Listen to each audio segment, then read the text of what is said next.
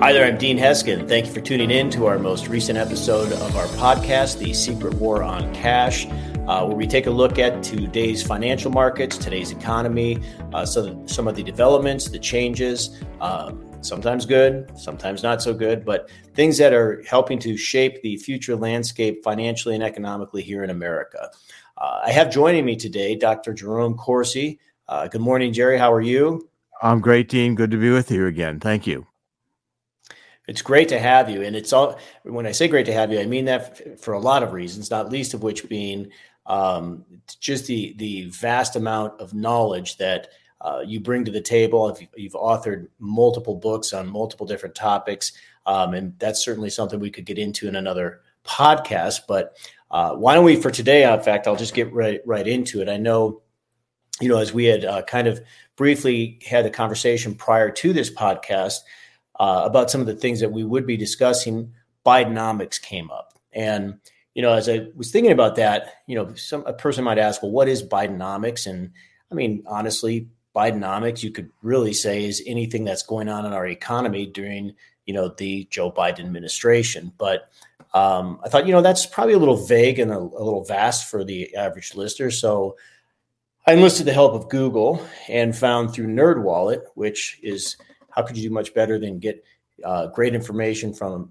from a, a website uh, uh, that goes by NerdWallet, a little bit more of a formal or structured definition of what Bidenomics is, and you'll see that on your screen or on the link if you're listening. And it gets into you know the various aspects of what Biden Bidenomics entails, which you know is some of it is bottom up, building the economy from the bottom up. Uh, one of the uh, what I would call some of the cornerstones of Bidenomics is helping the middle class to grow. Um, and if we just use those two things alone, Jerry, and I know you've got a lot to to talk about with this, those things aren't happening. And so if if you were talking, as a lot of people do, is Bidenomics working or failing based on those two alone? Personally, I would say it looks more like it's failing. What would you say? Uh, it's definitely fa- failing, Dean. Uh, the rhetoric that's coming out of the Biden administration is all happy talk and want you to believe the middle class is thriving. Let's look at some of the real statistics. Uh, since January 2021, real disposable income is down 7.5%. Home ownership affordability is down 37.3%. But credit card debt is up 36.2% and monthly savings are down 81.4%. What this means is that the middle class in the United States is getting crushed right now by the inflation that we've had under the Biden administration. And the Federal Reserve does not have control over that any longer. We're printing money like crazy under this modern monetary theory. We're now at $34 trillion in national debt, and we'll get to 35 trillion at an accelerated rate because we're just continuing to spend more money that we don't have all the time. So the number of Americans who are working two or more jobs has now reached its highest level since the pandemic start. This is according to federal data. There are nearly 8.4 million people, according to the Department of Labor, who are holding multiple jobs just to make ends meet. Now, that represents 5.2% of the workforce, which is the largest share of moonlighters, second job holders since 2020. And this reflects economic duress. It, it, reflects the fact that people are starting to live on their credit cards, that they cannot have savings. The savings are depleting, and the purchasing powers of their dollars are dramatically reduced. So if you take $100 and go to the grocery store, it's kind of shocking how little it buys compared to what it did just a few years ago. And gasoline is up, food is up. I mean, the idea the middle class is secure right now, the middle class has probably never been this insecure, uh, going back decades, maybe even back to the Great Depression. Uh, the fear in the economy is enormous. And it's, it's realistic because when your purchasing power diminishes, it's very hard to use your income, which is not increasing, to maintain your standard of living. And that's the unfortunate reality of Bidenomics. Yeah, and it's you know the the problems uh, as we've even covered on uh, previous podcasts, you know, are not. Th- there doesn't seem to be a solution in place, and the problems that you're mentioning with the, the credit card debt. Um, in fact, in just our last uh, podcast episode, we talk about how uh, house ho- housing foreclosures are uh, reaching record highs right now, and it just doesn't seem as though there's any reprieve in sight. There's nothing coming out from this administration. There's nothing coming out from from anyone on, on Wall Street as to you know what is going to in fact stop this bleeding and right the ship, if you will. So that's what's really of, great concern. Is yes, these problems are real, and, and we're in the midst of them, uh, midst of them. Excuse me, but. Uh, when is there going to be any kind of relief or reprieve in sight? And you know, talking about you know the middle class, and I know you touched on this just a moment ago as well, but that's the thing. Like the the jobs forecast seems to be getting you know worse and worse as well.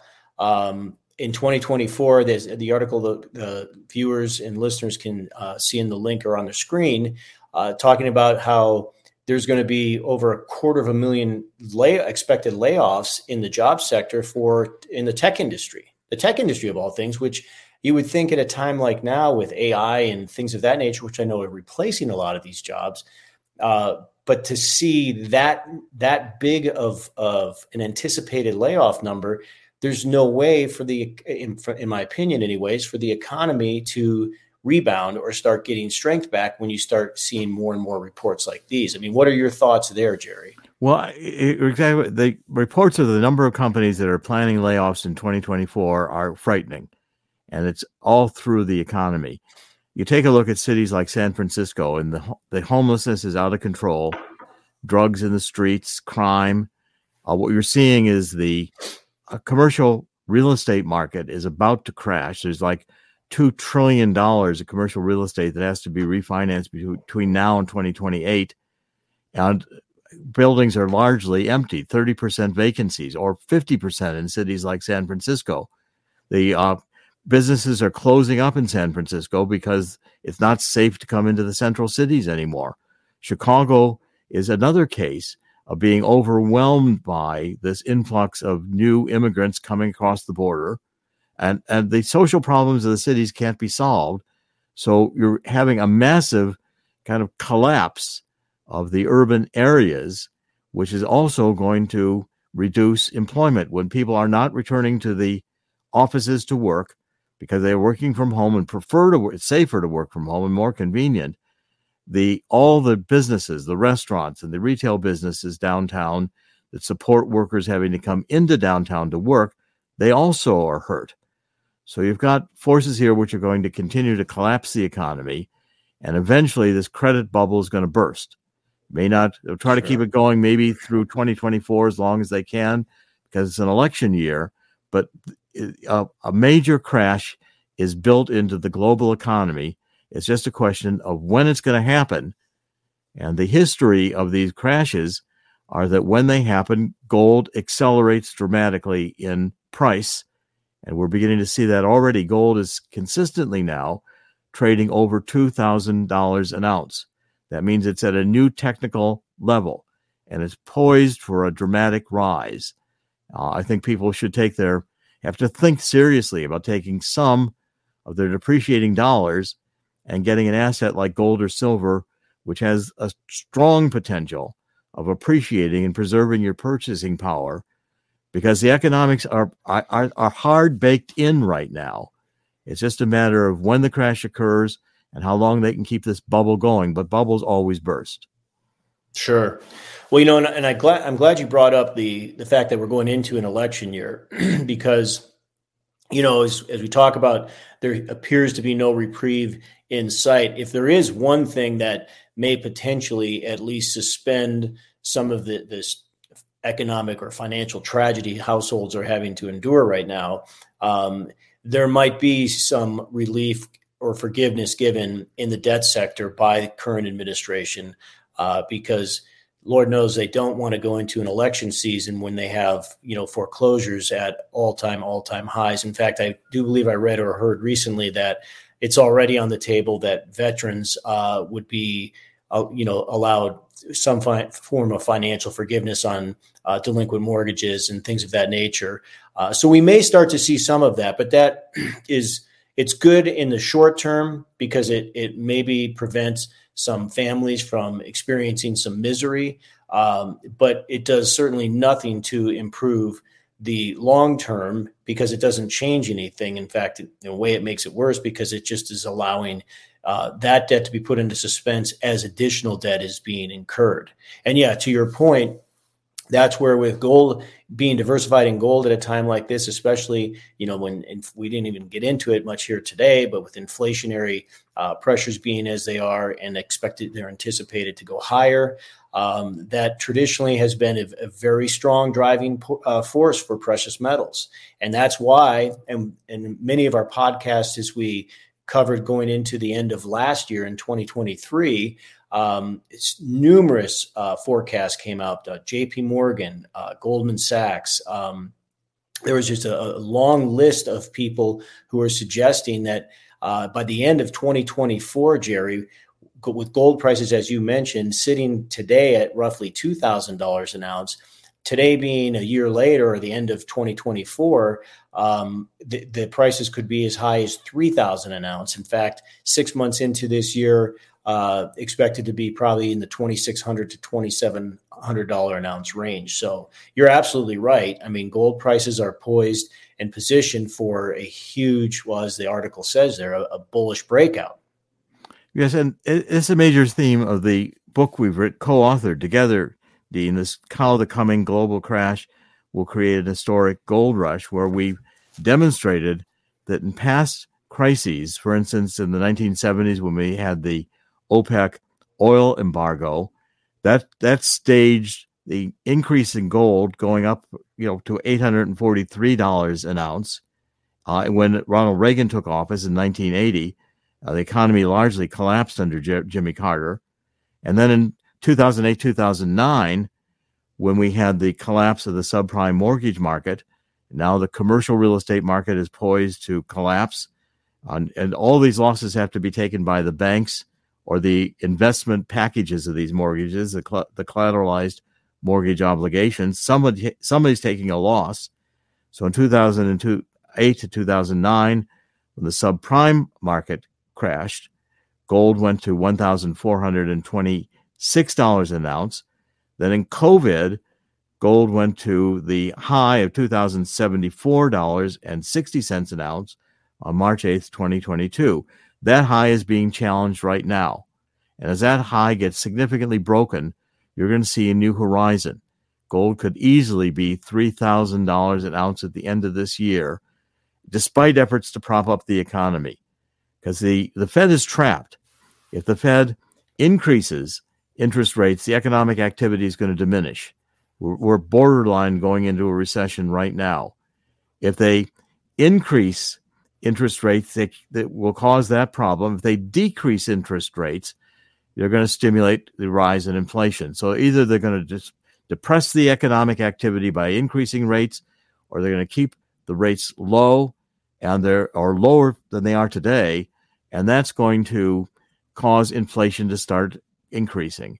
So the Fed is caught in sure. a dilemma. There is no Goldilocks solution to this because the economy is teetering between either having inflationary increases or having decreases in employment. And neither situation is very good. The only thing history tells us is that when we get these crises, the asset that increases in value are gold and silver and gold is positioned here. And I, I've seen all the reports you've mentioned across the board. People are saying gold is positioned for an historic rise, and three thousand dollars an ounce by the end of 2024 is not only conceivable; it's increasingly likely gold is going to move in that direction. I agree, and you know, I'll tell you, we've got a lot of year left to, to live here as we're in the early start here of 2024. Uh, but Jerry, thanks for being with us today, and uh, hopefully we can have you on a few more times here throughout the year whenever you have time or availability.